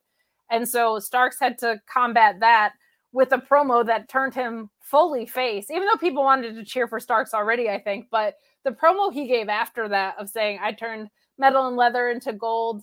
This was a noose around my neck and I turned it into a tie. Like, for him to win the crowd over that quickly, draw that emotional investment and then have Hobbs turn on him like that. I think people underestimate how important a promo like that is and how seamlessly they tied that story up and moved it along. Like, I really thought we were going to get like a best out of three between Hook and Starks. I still would like to see that from an in-ring perspective, but for Starks to close the gap like that is some of the best promo work I have ever seen in my life. But more thoughts about Stokely uh, and the lack of Dan Lambert. Brent Lockman saying, hopefully this is the start of the ancient mystical society of no Dan Lamberts. I agree with you. J W Pringle saying, I'd watch Stokely manage a Walgreens. I love it. I'm a big proponent of Stokely. You guys know that. I think he's fantastic. Um, more people. Hey, what's that over there saying Stokely needs to reach out to Hobbs and Scorpio and give me Death Triangle versus Rush Lee and Andrade. We got a lot of trios coming down the belt, guys. We've got literal trios belts coming down the belt. Um, so I love it. I'm all for it. I'm glad that people seem to love Stokely, and people have questions about, have you and Alex P seen Tommy Wiseau's The Room? I have not seen that. I know it's legendarily bad. Um, but if you want to put that in as a request, remind me on Twitter, because we are taking chats at uh, Know Your News, but you just paid for it here. So tweet that to me, because you already paid to request it, if that makes sense. Um, but thank you guys so much. We appreciate your support. I know that you guys all wanted to talk about Rampage, and unfortunately we started with SmackDown. So thank you for hanging in there with us. But we got a nice segment from Cole Carter and Q T Marshall. Uh, Q T Marshall saying, hey, last time we ran into this guy, uh, Anthony Ogogo was putting his fist through his rib cage, essentially, um, and basically tries to recruit him to the factory, which I think is a, a nice play for Cole Carter, who doesn't really have an established presence, and I think could probably some, use some work overall, but um, he says you'd be basically sleeping alongside us and not with the fishes, which I appreciated that little reference to N X T two point oh and how he got written off of there. Um, any thoughts on this video package? No, not really. Just, um, I mean, to me, it was just, it was just that. I mean, you explained it all. I, I, there was, there's some things here that I don't even need to put in my thirty-three cents on. Mm-hmm. That is very fair. Um, I think Louise left a match off of here. Yeah. Okay. Just making sure that I was getting things in the right order. Um, we've got Lee Moriarty versus Sydal. That came right after uh, we see Stokely watching T V like a goddamn professional. We got Lee and Sydal, which of course got set up last week. We saw him try to give the business card to uh, Lee Moriarty, but Lee at that point said, no, thank you. I really liked this match. Lee is out there to beat ass, man. He started this match with a headbutt into a suplex, which I thought was fun storytelling. Right out the gate, he was there to, to beat up Sydal as much as he possibly could. A really fun near fall in this where Moriarty hit him with a sunset flip. I thought that was great. But ultimately, um, we got a nice distraction spot of Lee Moriarty selling an ankle injury while Stokely distracts both the referee and does some damage to Sydal. Uh, and this ultimately ends with a, a D D T into the Border City Stretch and Stokely offering the business card again and Lee Moriarty thinking better of it this time. I thought this match was a blast. Um, Sydal has been such a reliable hand since coming in. Lee Moriarty is just an incredible professional wrestler in the ring. And I think, um, you know, Stokely being a mouthpiece for him is an, is a great call. So what did you think of this match? I, I would love to see these guys go best two out of three. Uh, they can bring it, and they'll give you a different match every single time as well. So you're not going to be uh, getting the same style of match every single time. And by the way, this is, again, it's like everyone's just building stables. Everyone. We yeah. just we just saw the uh, the Nightmare mm-hmm. Factory give away a card. Now we're seeing Stokely again give, like, there's cards being handed everywhere. Like, I feel like I need one of these cards sent to me or something. Like, I'd like to join one of their stables, please.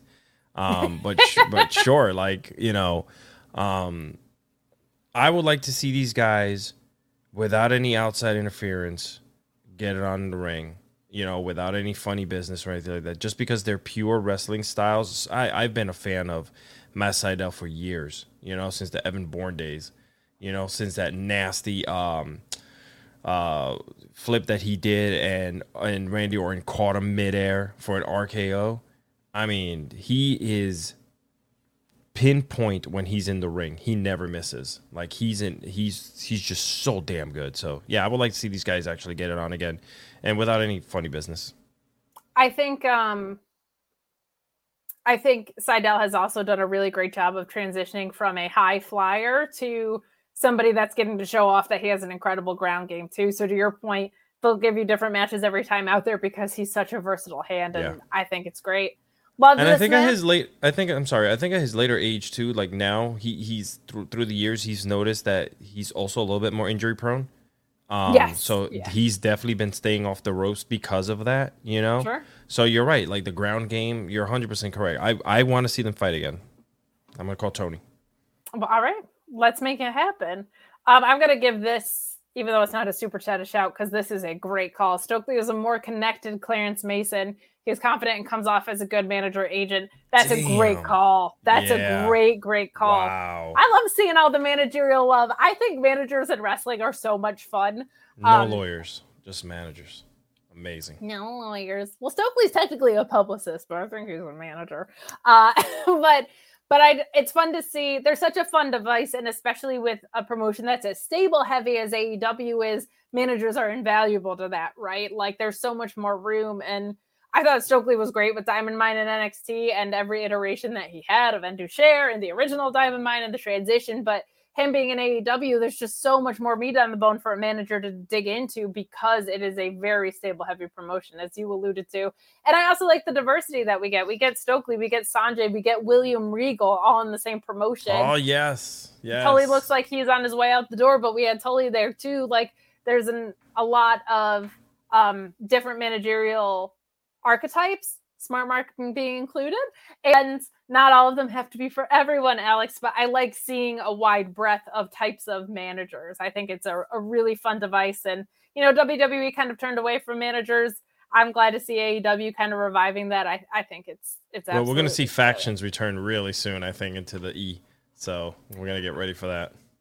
Fingers crossed. I'm yeah. hoping I'm hoping that I hope that of all the pro wrestling shows I get to do, that I get to like one hundred percent of them. I know people think I like know. I love to crap on stuff with Alex, but like it would be so fun if our sourness was nitpicky stuff instead of just leveling the program. I would time. love nothing more for both companies to be kicking so much ass that That's I it. don't want to miss a second of it. I just want to watch.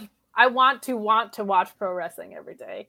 Um, and of course, our moderator Louise reminding us, don't forget about Prince Nana, the GOAT, uh, with the embassy, of course, running around R O H. So hopefully we get to see more of that. And hopefully we get to see more fun Britt Baker promos. I liked this promo a lot that she gave us because I think there was a criticism, which I kind of feel like is unfair, that as she was healing, she wasn't necessarily putting over her opponents in the way that you should as a heel. This one, she actually kind of like tipped the cat to the the cat, the cap to Thunder Rosa, saying that it was smart for her to have Toni Storm around. Uh, look at what Britt did to protect herself during her title reign. She always had people hanging around her, right? So a nice little promo from, from Britt here. I don't think anything too deep to dig into, but if you had any thoughts on it, I'll leave space for those. No, we're good. Oh my goodness. So Tony Schiavone interviews Claudio Castagnoli after his big R O H Uh, World Championship win, which was, I think, a moment that got clouded by the Gresham news, but I don't think anybody was mad that Claudio got to have that moment. I think maybe people wanted Gresham to stay champ longer, but I think overall people are so happy for Claudio, as am I. For someone who wasn't really allowed to cut promos in W W E, he has looked so comfortable in A E W on the mic and in the ring. Uh, I, I love to see that. I love to see people that genuinely look like they're having a good time and wh- where they want to be and feeling like they are comfortable enough to do what they want to do. And this segment I thought was great. Not only did we set up Claudio versus Takeshita, oh my God, um, but we get Claudio saying basically that, you know, he wasn't the only person that is a champion in the Blackpool Combat Club. Um, Young Wheeler Yuta also retained his pure title championship over Garcia.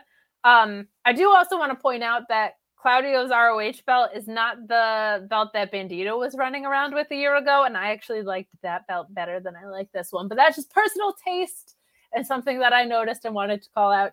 Um, but we got Jericho rising from the announce table to cut a promo and say that sports entertainers always breed pro wrestlers. And Yuta says, "Not so fast, buddy. I beat Daniel Garcia," um, which is a very fair point. And then we eventually get Wheeler trapping Jericho into putting his title shot against Moxley on the line, which to me is all sorts of fun implications, right?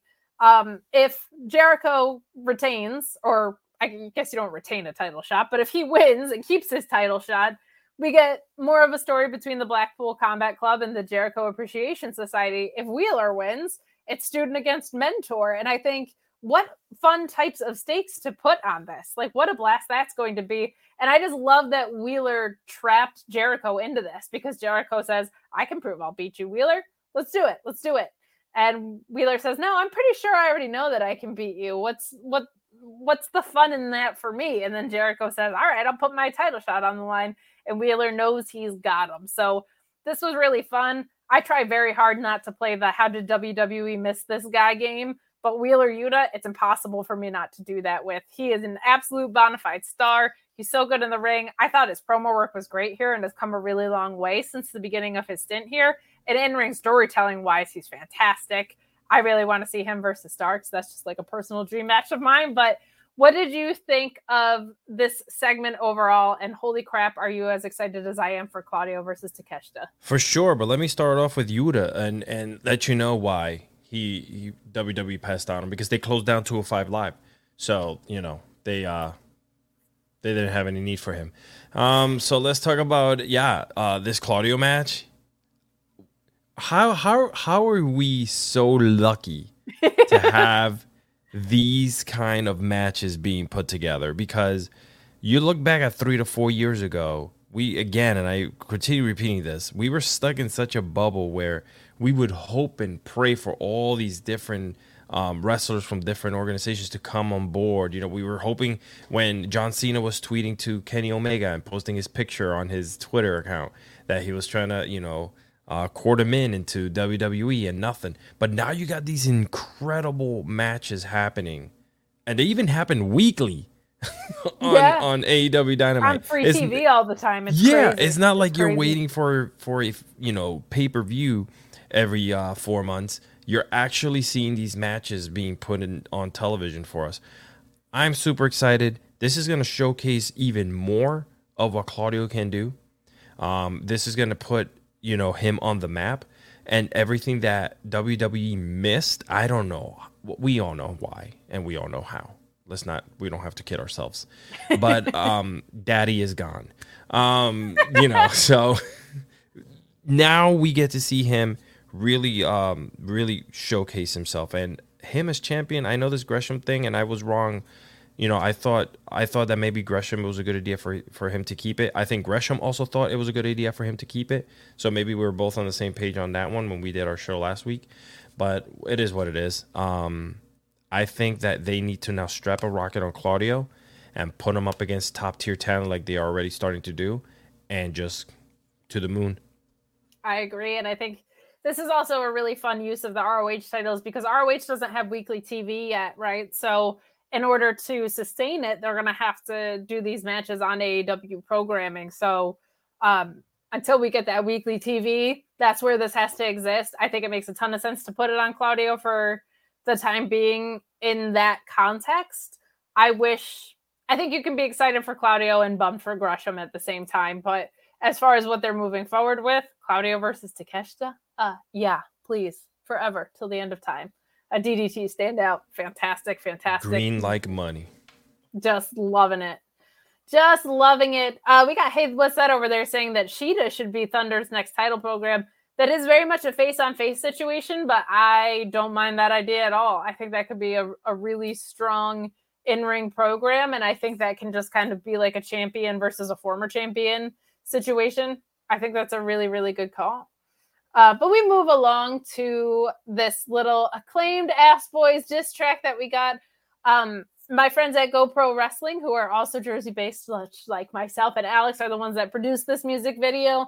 They've done a lot of the Acclaim's uh, previous stuff, and I just have only wonderful things to say about them. I've gotten to work with them directly, and they do a ton of work on the independents as well. So always just putting over GoPro Wrestling when I can on platforms like this, because they just deserve it, and they're great people that do great work. But this was fun. You know, I don't think it was like the, the craziest thing in the world, but some fun lines in there about your smoking gun should have shot blanks. I thought that was super, super fun. Um, and, like, this is what they do. This is harmless. I think on Rampage, this is a perfect use of time. Like, I'll take it. I know you love the Acclaimed, though. What were your thoughts of this? I love the Acclaimed. Let me tell you something. My favorite line of all time will always be "Scissor Me, Daddy." I, I mean, can never.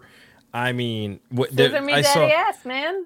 I saw Max Caster going down the side of the ramp one time, and he's scissoring, you know, with everyone with, in the crowd, and he just happens to scissor with this fan, and it's a female. And he like looked back at her like, "What? What?" Are you, and like laughed because she was all about it. And he was like, "Okay, cool." Uh, they're just so cool, and they have a great gimmick going where you're not sitting there going, "Why are they losing all these matches? Why are they not winning more?" No, you're actually really enjoying every match you're in, whether they win or lose. So I'm really, you know, uh, the video was, it was, it, it, it is what it is. Um, it was that entertainment part of Rampage. So I was happy with it. I'm cool, man. And they just, they're, you, like you said, man, the shooting blanks line, and they're just so damn, and T K is just letting them yeah. say what they need to say. And I'm going to tell you something. After what happened with Vince last week, prepare for what they're going to say this week coming up Ooh. When they go out there for the dumpster match. So just prepare yourselves, because he, I think they're going to let him. Oh, my. Buff. Sorry, guys. I left the website open and they're back. Damn oh, it. no. I Alex. apologize. I'm sorry. Come on, man. You know, I got a, I got a thirty-nine inch widescreen curved monitor here, so I'm able to put I like am. four... Different. Glad you finished that sentence, because you said thirty-nine inch, and I thought that was going somewhere else. But hey, what's that over there saying W W E could have had the House of Black? Yeah, and instead we get Judgment Day, which has been the Wish version of House of Black. The Wish version. The uh, yeah, I mean, they had Bud Matt right there, and they had Malachi Black. They could have very easily signed Brody King at that point in time, I'm sure. But um, but yeah, so. Agreed with you there. You can play the they missed on blank game all day. All I try not to do it, but realistically, like, it's kind of hard not to do, because we've seen so many people have post-W W E success, but that's the beauty of having an alternative promotion here. Brent Lockman saying the thing is already up on Max's Spotify with the best album cover ever. Oh, I love that. I love that so much. Um... Oh, wow. I didn't know this, but our moderator, Luis, pointing out back to that House of Black chat that Julia Hart was also on the Fed as an extra in one of those yes. K F C-sponsored yeah. matches. That's funny. I didn't know that. Can I, I tell you how amazing she is in the House of Black? Like, she's really come along. Fits her perfectly. Like, she is, I don't know, man. To me, when she goes out there, I, I feel like that was her. In real life, yeah. you know, that's her emo side when she was in high school, it's, it's which was like probably like two years ago. She's really doing well, man. I love it. I, I don't know. It was man. a great use of her and a, a really good turn. I feel like yes. they waited a really long time on it, but I'm glad they did it when they did it. So good also, things going on there. I know a lot of people talk about, like, you just mentioned it really quickly about the whole thing where people decide to, um, Uh, you know, how they whiff on, on talent. You know, even though Triple H is in the helm, people need to understand there's still a, a, a board that approves, you know, certain sure. things that goes on in W W E. And, you know, just because, you know, he's in he's now in charge of the creative chair, that still doesn't give him the power to say, let's hire this and let's hire that. There's still going to be uh, quarterly um, firings and let goes. Like, there's still going to be restructuring. So, like, I, I could only imagine what people are going to be like, oh, you know, they're still to the same old B S, but that's just the way it goes. It's a publicly traded company, so there's things that the boards and the members who work, who control the money of the company are going to want. So, and you're never going to hit it with everyone, I don't think. Like the th- people like Miro, for example, I think you knew that he was being held back while he was there. Claudio, maybe the most obvious example of that. You were like, why aren't they using this incredibly obviously special guy? Um, but I'm just glad that they have somewhere to, somewhere else to go and to play with. But guys, we are getting to the final segment of the night, so get those super chats and those humper chats in. Don't forget that after this, you have Alex Pulaski on Sour Graps on Fightful Select. You also get he and I um, doing the paper wall, paper wall, the pay-per-view paywall post show for SummerSlam tomorrow. You get Grapsity on Sunday this week. If you normally tune in on Saturdays, they're doing a Sunday edition because they're going to wait until after SummerSlam. You got me and Joel Pearl doing the Ric Flair's final match post-show, and you've got me and Alex Pulaski again, Team Kalex, on Monday doing the Raw post-show. So a lot of stuff coming to you. Please subscribe to Fightful Select if you haven't already. Join eight thousand other friends. And thank you so much for all of your support. This was a really, really special week for us. And, um, you know, I don't know if people necessarily realize or understand how much of a risk uh, Jimmy Van has taken on, on Fightful. And it's just nice to be able to pay that off for him in the best way, and um, to make all of Sean's hard work get implemented in the way that it has is something that's extremely special to us. And that doesn't happen without your support. We are publicly funded, and we just appreciate it so much because we're in a radically different place than we were a year ago. Um, that C M Punk story, we were around two thousand subscribers, and to be at eight almost a year later is something that's incredibly special, and we literally couldn't do it without you guys and your support. You guys love your wrestling and your and true journalists talking wrestling, not creating stories and, you know, clickbait just to grab you, to Sean, grab your attention. Sean's got very high standards, and um, it it usually uh, makes things earn trust with people because it's accurate when he posts it. So we just appreciate you guys, and I appreciate getting to to do what I do here. I can't believe I wasn't even hired at Fightful a year ago as of today. I didn't get hired until the fall. So um, it's been such a wonderful thing, and I just am in my feels about it this week. I really appreciate you guys. So we come to our final match of the night of Anna Jay and Ruby Soho, and I found it very refreshing that Eddie Kingston was in the background Um, making faces while Ruby Soho gave her promo and was facing off with Anna Jay. I'm very critical of that A E W women's division. I said it earlier. But when I see things like women main eventing and I see men in the corner of women, that's refreshing. It's different. It shows me that they care. It shows me that they're trying to move things forward for women as a company. And that I really like to see. I still would like to see more women get hired. I still want to see Willow. I still want to see Diamante, who's been killing it on Dark for a really long time, get hired. Um, but I, uh, I it, this was really nice to see. There were some clunky spots in the match, but I'll take it. Um, I feel like Ruby Soho was such an incredible storyteller. Her facial expressions and her selling, I think, are a really underrated part of her game. And the finish of this was kind of fun. I really liked Ruby going off the top rope here. Um, and immediately getting put into, essentially, I think it was, she just put her in a headlock initially, but that was just such a logical move to make that we don't always see in wrestling. We see people, people roll out of the way of um, top rope moves all the time, but usually it was because they were beaten down, right? So for Anna Jay to just pick up and go into a submission, I thought made a heck of a lot of sense here. But I just thought Ruby was doing a really good job in this from a storytelling perspective. And I, I feel like she doesn't get enough credit for that piece of what she does specifically. There were some rough spots, but um, to close out Rampage, I'll I'll take it. I know the crowd was a little exhausted um, from this being like hour seven of wrestling of the live experience. And sometimes those pedal to the metal dynamites, the Rampages, the audience gets a little bit winded by. I was a part of one of those. Um I saw Lance Archer and Adam Page have their um, street fight and Keith Lee's debut in one Dynamite. And then by the time we got to Rampage, we were all like, whew, I need a cigarette. Like, I'm tired. So so this, I think, fell symptom to that a little bit as well. Um, but Anna Jay looking comfortable in the promo, which I liked. The one for Wednesday didn't really hit with me. But this new heel Anna Jay, I think, is going to be a, a good a good development for her. What did you think of the promos? And what did you think of the match? Yeah, so I think that uh, Anna Jay as as a heel is refreshing, not only for us, but for her. She needed that. She one hundred percent needed that. Um, she kind of felt lost in between all the other girls, or sh- I'm sorry, I should say women. She felt like she looked lost around all the other women. Like, where do we put her? She was with the Dark Order, but she wasn't doing anything with the Dark Order. So it's kind of nice to for Jericho to take her um, under his wing. And mm-hmm. she's going to learn so much and evolve so much. She is very slow in the ring.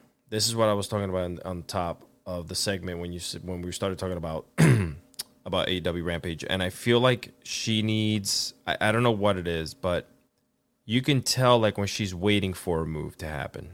Yeah, you know it's a little bit, it's a little telegraphed. Yeah, yeah, she is very slow. She doesn't know how to mask it well yet, right? So wrestlers have a way to mask things so that you don't see it. They know it's coming, but you don't know that they know it's coming. With her, it's very like she goes through the movesets and then waits for it. Yeah. And it, it takes me away from the match. I feel that disconnect and I don't like it. Sure. So I'm hoping that she progresses. I'm, I hope that she's in the ring somewhere, work, you know, working on this, because now with Jericho with her, she's going to learn so much more. She's going to improve with her promos.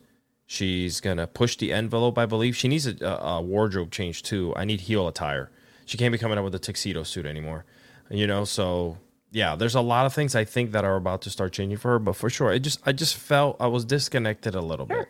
And it's fresh to see Ruby Soho in the ring, too, you know? Yeah, so. Of course. And I think, you know, it's tricky because I feel like some of the inconsistencies we've seen with women's matches in ring is sometimes they go too fast. So you got to yes. slow down.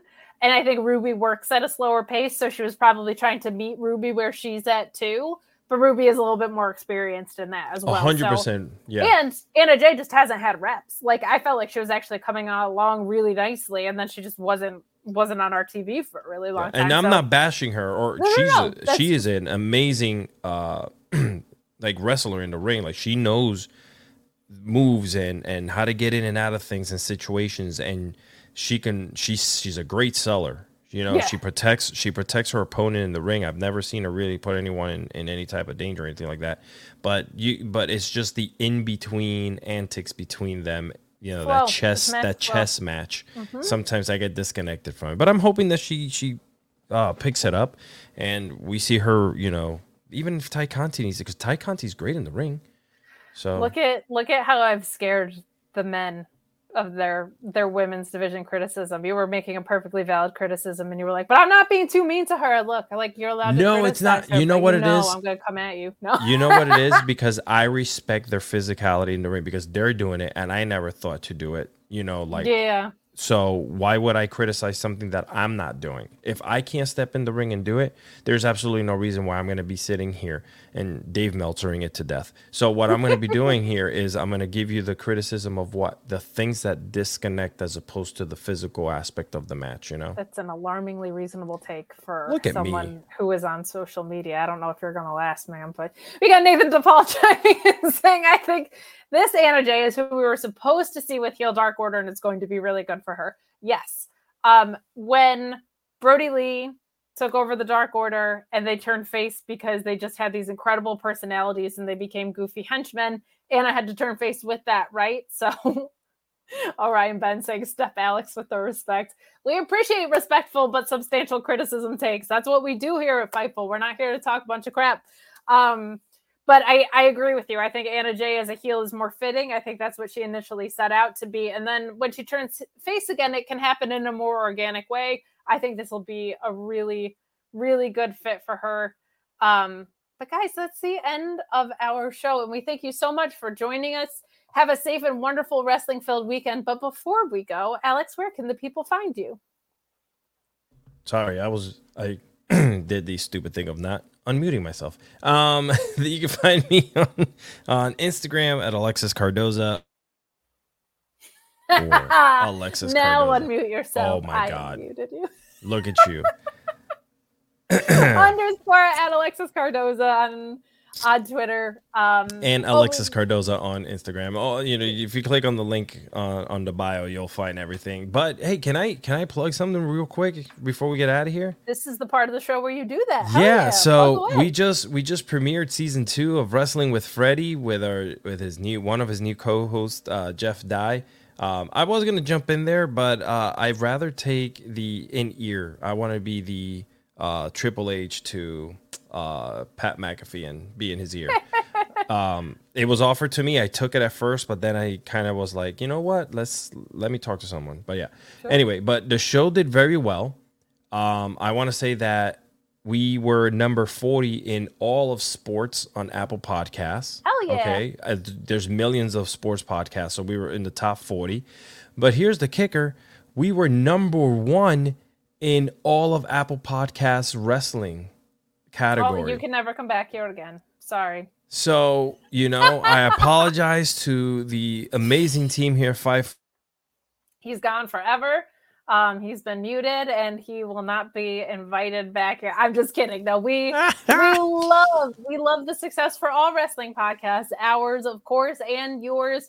We love it when you come in here and get to talk wrestling with us too. So thank you guys. That rules. Follow Alexis and everything he's doing.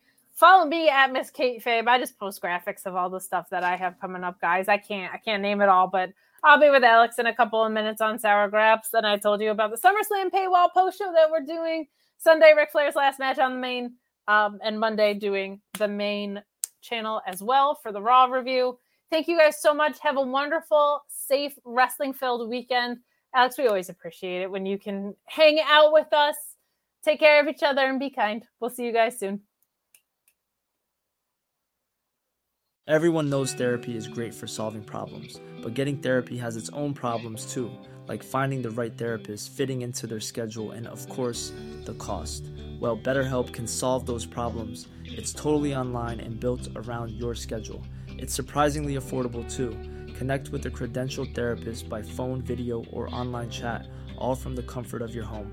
Visit better help dot com to learn more and save ten percent on your first month. That's BetterHelp, H E L P.